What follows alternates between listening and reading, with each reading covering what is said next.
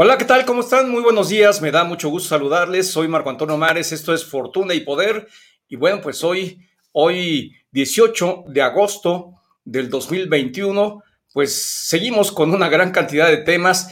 El propósito de este espacio es precisamente reflexionar sobre la marcha, tratar de capturar un poco de la fotografía, porque esto es como una película que va corriendo y que no sabemos exactamente el final de muchos de los capítulos que se están escribiendo, pero que pues en la circunstancia, en el momento, es importante observarlas y reflexionar sobre ellas. Y un tema que es bien importante y que se acaba de comenzar a realizar porque el anuncio se hizo desde junio pasado es el tema del tianguis del bienestar. ¿Qué es esto del tianguis del bienestar? Bueno, pues el presidente de la República anunció desde junio pasado la intención de distribuir mercancía decomisada entre la población de escasos recursos. Así, el gobierno federal eh, busca ahorrarse la renta de bodegas que utiliza para guardar toda esta mercancía que se decomisa por actividades irregulares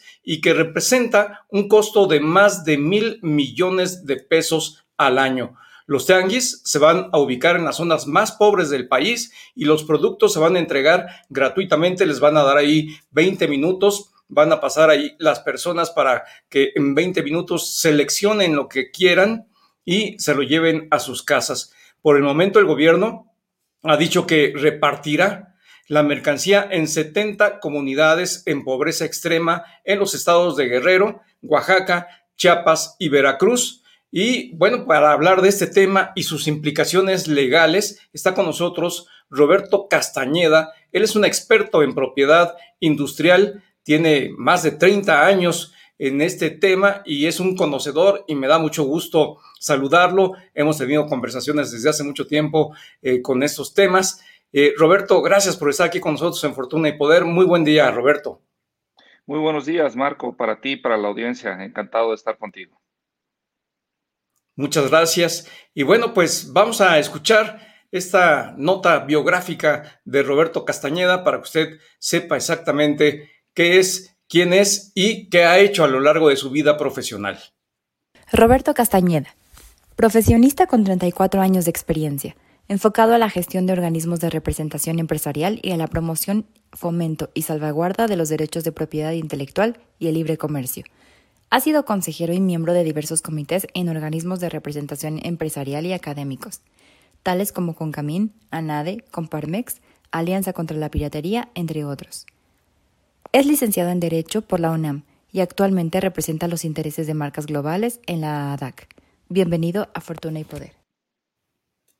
Pues así es, eh, Roberto Castañeda, otra vez bienvenido, muy buenos días. Y comencemos, Roberto, es un tema bien importante a lo largo de la historia reciente. Veníamos viendo cómo se fueron creando instituciones precisamente para eh, darle un marco jurídico a todo lo que se hace en nuestro país en contra del comercio ilegal, del comercio irregular, llámese piratería, contrabando o cualquier otra definición, pues el gobierno, a través de distintas instancias, desde el sector oficial y el sector privado desde el suyo eh, tuvieron o han tenido muchos años en colaboración precisamente para combatir este tipo de actividad. ¿Y qué se hacía, qué se venía haciendo con estos productos, con estas mercancías que se reúnen en toneladas, por, por, supuesto? Pues, se venía eh, tomando la decisión de quemar esos productos, de destruirlos, en protección de las marcas, en protección de la propiedad industrial, en protección de las empresas y de la economía formal. Sin embargo, hoy estamos en una circunstancia en donde el actual gobierno ha tomado una decisión diferente.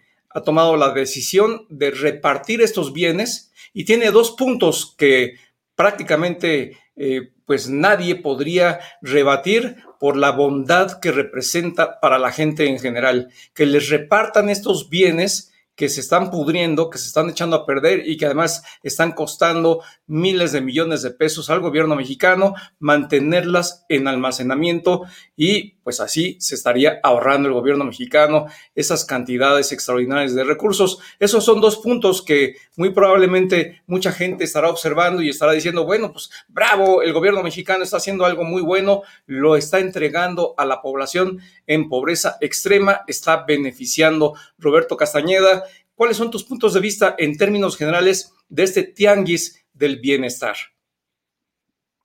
Mira, Marco, das una un estupendo saque, das una estupenda introducción a nuestra charla y yo la quisiera centrar en tres palabras claves que acabas de mencionar. Institución, instituciones, protección y reparto. Empiezo por instituciones. Tienes toda la razón. Eh, México es un país de instituciones y las instituciones eh, deben ser duraderas. Las instituciones, para ser duraderas, no se pueden crear de la noche a la mañana el Estado mexicano creó un, empezó a crear seriamente una institución que es el sistema de la propiedad intelectual en México, precisamente. Y un actor fundamental, una pieza clave para el actual sistema de propiedad intelectual que tenemos, con todos sus asegúnes, con todos sus vicios, con todos sus defectos, con todas sus imperfecciones, pues es el, el, el NAFTA, lo que en su momento fue el NAFTA, o Tratado eh, Trilateral de Libre Comercio entre Canadá, Estados Unidos y México, el actual TEMEC, Tratado México, Estados Unidos, Canadá, de, reciente cambio de denominación, en donde eh, el NAFTA o el TELECAN eh, obligaba a las partes, a los estados soberanos que intervinieron en el mismo, a vigilar, salvaguardar, proteger y fomentar la propiedad intelectual de cada país. En concordancia, México se comprometió y México cambió muchas cosas. Cambió sus marcos legales, cambió sus marcos institucionales. El mismo INPI, Instituto Mexicano de la Propiedad Industrial, es una institución que nació de este Tratado de Libre Comercio. La anterior ley que tuvimos, la Ley de Fomento y Protección a la Propiedad Industrial, pues también es un cuerpo legal que nace derivado de esos compromisos internacionales y, también en materia de derechos de autor y también el acceso y la preponderancia que tuvieron los titulares del derecho, de los derechos de propiedad intelectual y desde luego y como parte fundamental el consumidor. Todos nos integramos y entre todos le dimos nacimiento a este sistema de la propiedad intelectual.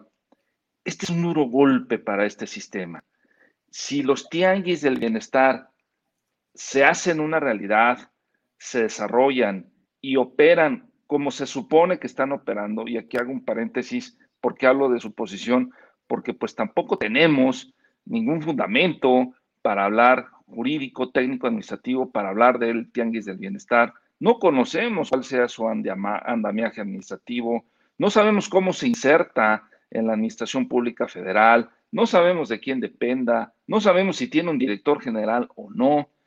Hasta la fecha lo que nosotros tenemos es un concepto, un concepto presidencial, un concepto que se ha eh, difundido principalmente en las mañaneras. Tenemos una serie de tweets por algunos personajes políticos, secretarios de Estado, etcétera, pero más que eso, no sabemos, no sabemos si formalmente ya arrancaron, dónde arrancaron, qué es lo que dieron, a quién se lo dieron, cómo lo hicieron, cuál es su infraestructura, dónde están eh, los ordenamientos eh, jurídicos, administrativos y o judiciales para poder circular y disponer nuevamente esa mercancía al comercio y dárselo a los más pobres, etcétera. Por eso digo que todavía estamos en el plano de la especulación y en el plano de la presunción. Pero volviendo al tema de la institución, esta institución este sistema de la propiedad intelectual se vería seriamente dañado y seriamente perjudicado. ¿Por qué? Porque uno de sus pilares es el combate al mercado ilegal. Uno de sus pilares es el combate a la piratería.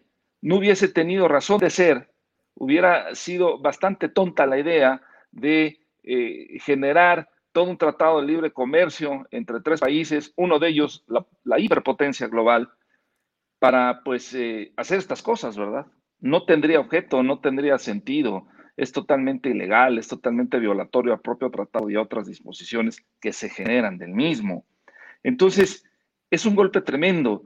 porque esto implicaría que México manda la señal de que en este país no tiene caso perseguir la piratería, no tiene caso perseguir al mercado ilegal, no tiene caso emprender investigaciones administrativas, administraciones penales, eh, perdón, e investigaciones criminales, no tiene caso hacer aseguramiento en, las sabanas.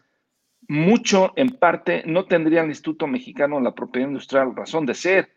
¿Por qué molestarnos en dotar al INPI de posibilidades para que me expida un título, por ejemplo, y después no pueda perseguir las, eh, eh, las cuestiones administrativas que, que emanen de no, no, no darle un correcto uso a esa marca, de eh, copiarla, etcétera. No tendría ningún sentido, pero parece ser que en esa dirección vamos. Entonces, es un golpe muy, muy fuerte para todo el sistema de la propiedad intelectual y no, no sabemos si nos vamos a poder recuperar y todavía pues no sabemos qué tan mal parado va a quedar nuestro país cuando nuestros socios comerciales nos llamen a cuentas. Es cierto. Eh, es cierto, Roberto, y te interrumpo allí porque efectivamente todo lo que mencionas, eh, pues es eh, muy cierto en cuanto a que no hay una estructura, no hay un decreto que nos permita saber exactamente cuáles son las bases, los argumentos sobre los cuales comienza a operar este tianguis del bienestar, pero no es que sea solamente hasta ahora una idea. La idea la expresó el presidente de la República en junio pasado, pero ya en este mes de agosto en la conferencia mañanera eh, de hace unos días, se anunció por parte de la secretaria de Seguridad eh, que esto ya es una realidad, ya comenzó a realizarse. El miércoles 11 y 12 de agosto se realizó el Tianguis del Bienestar en Atlamajalcingo del Monte, ahí en los primeros 10 municipios contemplados en Guerrero, ahí se llevó adelante este primer Tianguis del Bienestar. Y Rosa Isela, la eh, secretaria eh, de Seguridad Ciudadana, que por cierto llama la atención que sea la Secretaría de Seguridad y no la Secretaría del Bienestar, por ejemplo, la que se haga responsable de llevar adelante este tianguis del bienestar, pues también eh, anunció ahí la participación interinstitucional de una gran cantidad de dependencias gubernamentales. Están ahí la Secretaría de Defensa, está ahí la Secretaría de Hacienda, está ahí la propia Secretaría de Seguridad, en fin, hay una, un cúmulo de instituciones que están apoyando y llevando adelante esto. Entonces, la pregunta, Roberto, nos dices, con esto se va en contra de los compromisos establecidos en el marco regulatorio y legal constituido por el Acuerdo Comercial de Libre Comercio entre México, Estados Unidos y Canadá, antes Telecán, hoy Temec. Pero también en términos locales, eh, Roberto, yo quisiera preguntarte cuáles son las consecuencias que hoy podríamos esperar. Hemos visto a la Cámara Nacional de la Industria del Vestido, a la Cámara Nacional de la Industria Textil y a la Cámara Nacional de la Industria del Calzado, que de inmediato salieron a decir, eh, pues no es el camino, no estamos de acuerdo, esto va en contra de marco institucional de nuestro país. Cuéntanos, Roberto. Sí, eh, seguramente esas eh, cámaras muy importantes en la actividad económica de nuestro país se pronunciaron. Nosotros mismos formamos parte de la Canaíbe. Yo tengo el gusto de ser consejero de la Canaíbe ya desde el año 2003. Y sí, nuestra Cámara eh, buscó hacer los enlaces correspondientes con algunas autoridades para pues, poder tener más luz sobre qué es lo que se trataba, eh, cuáles eh, nosotros advertimos con mucho respeto, pues cuál es nuestra postura y cuáles pudieran ser eventualmente las consecuencias. Porque aquí hay, hay, hay dos fenómenos muy importantes, Marco. desde luego, el marco regulatorio, el marco legal que se violenta con este tipo de actividades y el marco económico. Somos agentes económicos que intervienen en un mercado, en un mercado formalmente constituido y obviamente pues vamos a sufrir una afectación. Al sufrir el comercio organizado una afectación, no solo es para el propio comercio organizado, el propio Estado también sale afectado en términos de recaudación fiscal. Lo que me lleva al otro punto que quedó pendiente, hablabas la protección. ¿Quién se protege con un debido sistema de la propiedad intelectual? Pues el propio Estado, Marco, el propio Estado mexicano, más allá de los titulares de derechos de propiedad intelectual, más allá de los consumidores, si tenemos un sistema de propiedad intelectual armónico, es el propio Estado quien sale beneficiado, es el propio Estado quien sale robustecido. Entonces, pareciera que con este tipo de acciones, pues el propio Estado no se está procurando, no se está apoyando. Y ya nada más para terminar, déjame decirte, eh, el reparto. A ver, es indiscutible que este país generacionalmente, todos tenemos una gran deuda con los que viven en pobreza, pero no es la manera de combatir la pobreza y de ayudar a los más pobres, dándoles mercancías que en algún momento se aseguraron porque precisamente se trataba de un acto ilegal y ahora se les da a diestra y siniestra. No es la manera en que la gente sale de la pobreza. En estos días estuve consultando un tanto actividades comparadas que se ha hecho en otro país y yo no encontré esta receta, yo no encontré esta fórmula. Ojalá algún día pudiéramos invitar a, algún eh, economista, algún sociólogo, algún estudioso de estos fenómenos a nivel mundial y si nos dice que repartiendo bienes que provienen de un acto ilícito, la gente sale de la pobreza, pues entonces yo ya no lo discuto. Pero en el Inter está bastante discutible esta idea. Y también otra suspicacia, otra sutileza, eh, Marco, porque así tenemos que ser nuestro querido México.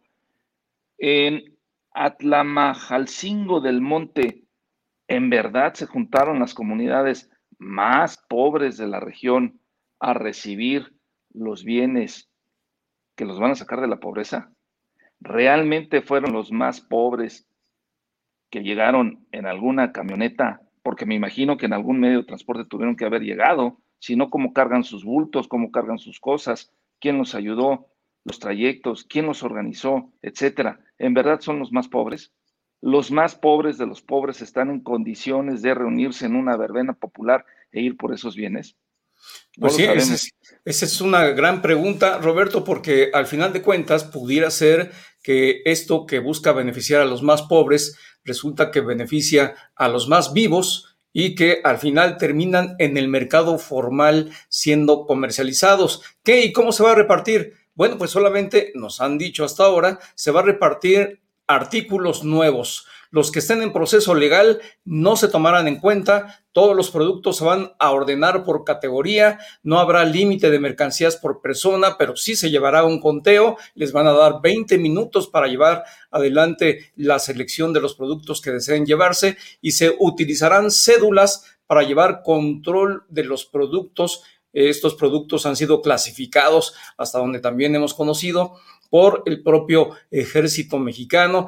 Esas son las condiciones generales básicas de este tianguis del bienestar que pues está fungiendo como un evento en donde también se puede ver un perfil de promoción gubernamental porque les van a entregar una bolsa con obviamente el eslogan, el logo de el tianguis del bienestar y del gobierno que les está beneficiando. Roberto, también en ese, por ese lado habrá implicaciones, pero yo quisiera preguntarte eh, de qué manera eh, estimas tú que a nivel internacional pudiera haber alguna repercusión. Entiendo yo que tendría que comprobarse que hay mercancía que está eh, perjudicando el valor de las marcas eh, que, y que tendría que demostrarse para poder llevar adelante algún tipo de proceso en eh, los foros, en las, eh, instancias, en las autoridades a nivel internacional. Pues mira, son mecanismos complejos, pero voy a tratar de dar una idea general para nuestra audiencia. en tratándose de violaciones a cualquier tratado de libre comercio las partes involucradas, los estados soberanos involucrados, tienen derecho y tienen acceso a mecanismos tanto de queja como de controversia hacia su par. Esto es, si un estado soberano eh, tiene un agravio derivado a alguna disposición de estado, alguna conducta de estado, o algo que eh, un Estado no ha remediado, vamos a decirlo así, para tener un buen conducto, un alineamiento y cumplir con los objetos del Tratado de Libre Comercio, pues por supuesto que puede llamar a su par, por supuesto que le puede hacer extrañamiento vía, pues eh, esto es lógico, las, eh, los modos adecuados con las vías, con los accesos pertinentes y pedir una cuenta, por así decirlo, y pedir, hacer la pregunta de qué es lo que está pasando en determinada situación, en determinado campo en donde exista el agravio. Y esto puede escalar, esto puede escalar hasta llegar a un panel en donde un Estado llame a otro por la violación tal cual de alguna disposición del tratado. Eh, México, tú lo sabes perfectamente, es noticia, se ha hablado de eso. Eh, los Estados Unidos ahorita están muy interesados en temas laborales, en temas de energía.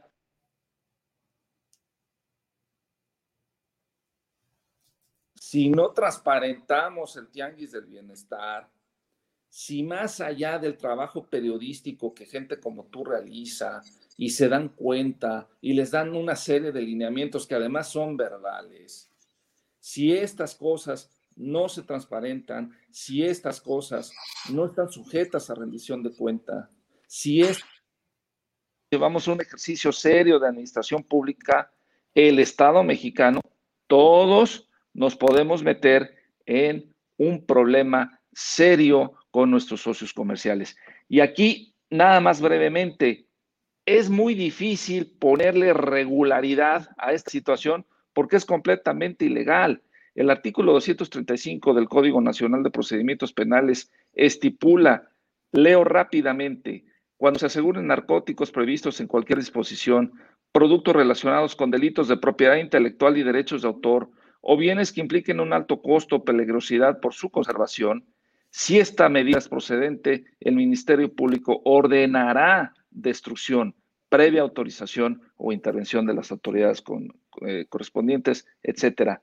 No hay lugar al reparto. Simple y sencillamente no hay lugar al reparto en términos de la ley. La ley es fría en este sentido. Esos bienes debieron de haberse destruido desde hace tiempo. ¿Cuál es el objeto? Que no regresen al comercio, porque regresando al comercio hay una afectación a la ley a el comercio organizado, a los consumidores, al Estado mexicano, Marco. Entonces, si esto escala, pues sí, definitivamente nos encontramos en una posición bastante incómoda y bastante difícil para todos nosotros como Estado mexicano.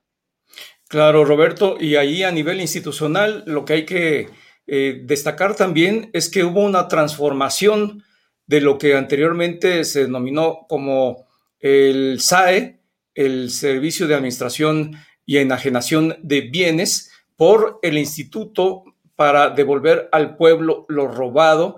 Y es eh, una transformación que pues solamente con la mera en el mero enunciado, la mera definición del mismo nos habla de que hay un cambio de intenciones, un cambio de propósitos y ese cambio, en este caso del tianguis del bienestar, pues nos lleva a que pues los lineamientos que se establecieron previamente, pues ya se hicieron a un lado y hoy lo estamos viendo con la falta de un decreto oficial que le dé validez a la entrega de estos productos a través del Tianguis del Bienestar, en lugar de destruirlo, como tú lo mencionabas, Roberto.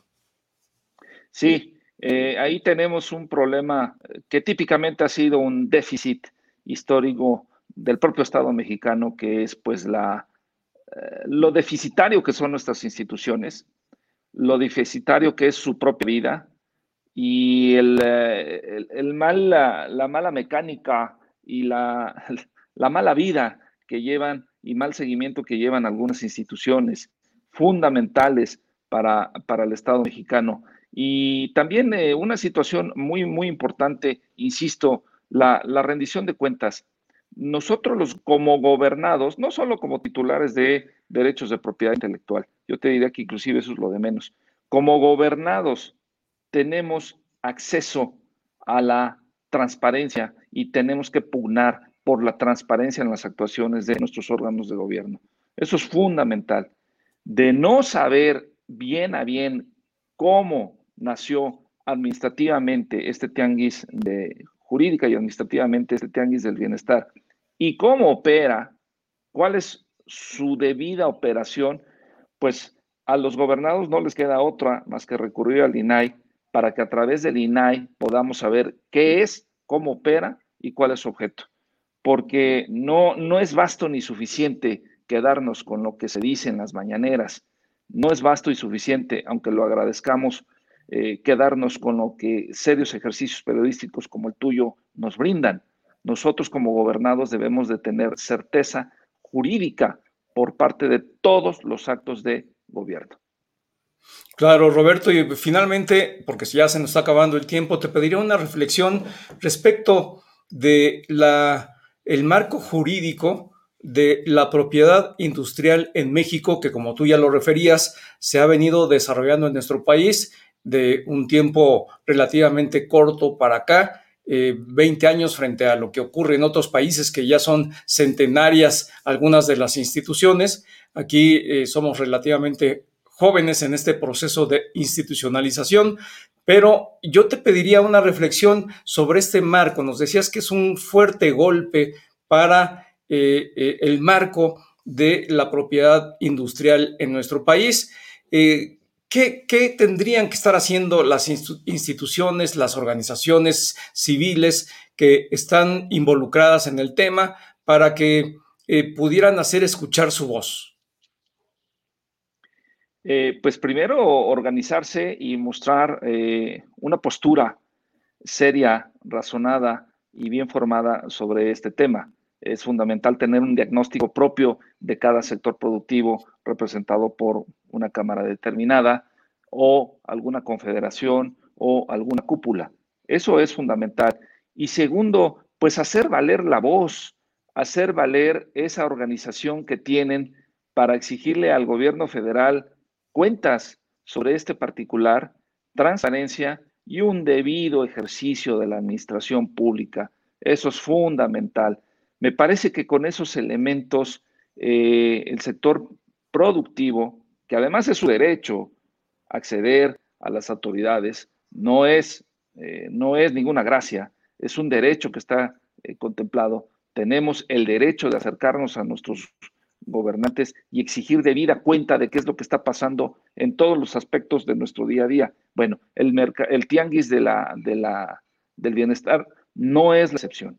Entonces, todavía estamos a tiempo de hacerlo, todavía estamos a, a tiempo de que el gobierno federal nos diga bien a bien y en el marco de la ley qué está haciendo. Difícilmente lo podrá hacer porque es ilegal. Ya estamos viendo que esa distribución de bienes a todas luces es ilegal y esos bienes debieron de haberse destruido desde hace mucho tiempo. Y rectificar el camino, porque de otra, eh, de otra manera estamos dándole en serio un serio golpe a todo nuestro sistema, que aunque joven, eh, ya, tiene, ya tiene una vida, ya tiene una preponderancia, ya tiene un sentido, vamos hacia un camino que es el fomento a la, propiedad intelectual. Entonces, eh, si no rectificamos el camino, el golpe, el golpe pudiera ser devastador, Marco. Claro, eh, Roberto, ¿tú crees que con esta defensa de la propiedad industrial en México, como pues eh, se hace en todas partes del mundo, pudiera interpretarse como la defensa de los ricos y en detrimento de los pobres, porque al final de cuentas a quien está buscando beneficiar el gobierno es a los pobres, ¿podría llegarse a un esquema tan simplista como este? Al contrario, Marco, es una defensa al propio Estado mexicano. No hay más. Es una defensa al Estado mexicano y a sus instituciones. No se trata de pobres contra ricos, no se trata de polarizar. Es una defensa al comercio organizado, a las industrias debidamente instaladas en este país que trabajan con mexicanos como tú y como yo, en defensa del consumidor, en defensa de nuestras instituciones y en defensa del Estado mexicano última, una última anotación. Los, los países con los tres sistemas de eh, propiedad intelectual más robustos son en este orden Estados Unidos, hablando de Occidente, Japón y Alemania. Curiosamente, son las economías más grandes y más pujantes de Occidente. Y no es gratuito que esas grandes economías, esos grandes líderes mundiales, tengan sistemas robustos, instituciones, leyes robustas de propiedad intelectual. No hubieran llegado a esa posición si no hubieran hecho eso. Ya es momento de que nosotros también lo hagamos. Sin duda, Roberto Castañeda, te agradezco muchísimo la oportunidad de la entrevista. Gracias por haber estado aquí con nosotros en Fortuna y Poder. Encantado, Marco. Te mando un afectuoso abrazo. Muchas gracias y también un saludo para la audiencia.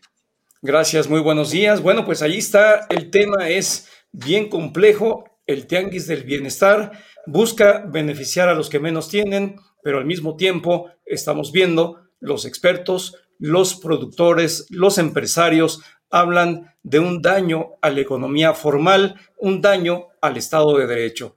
Les agradezco mucho su compañía. Soy Marco Antonio Mares. Esto es Fortuna y Poder. Los espero el próximo miércoles.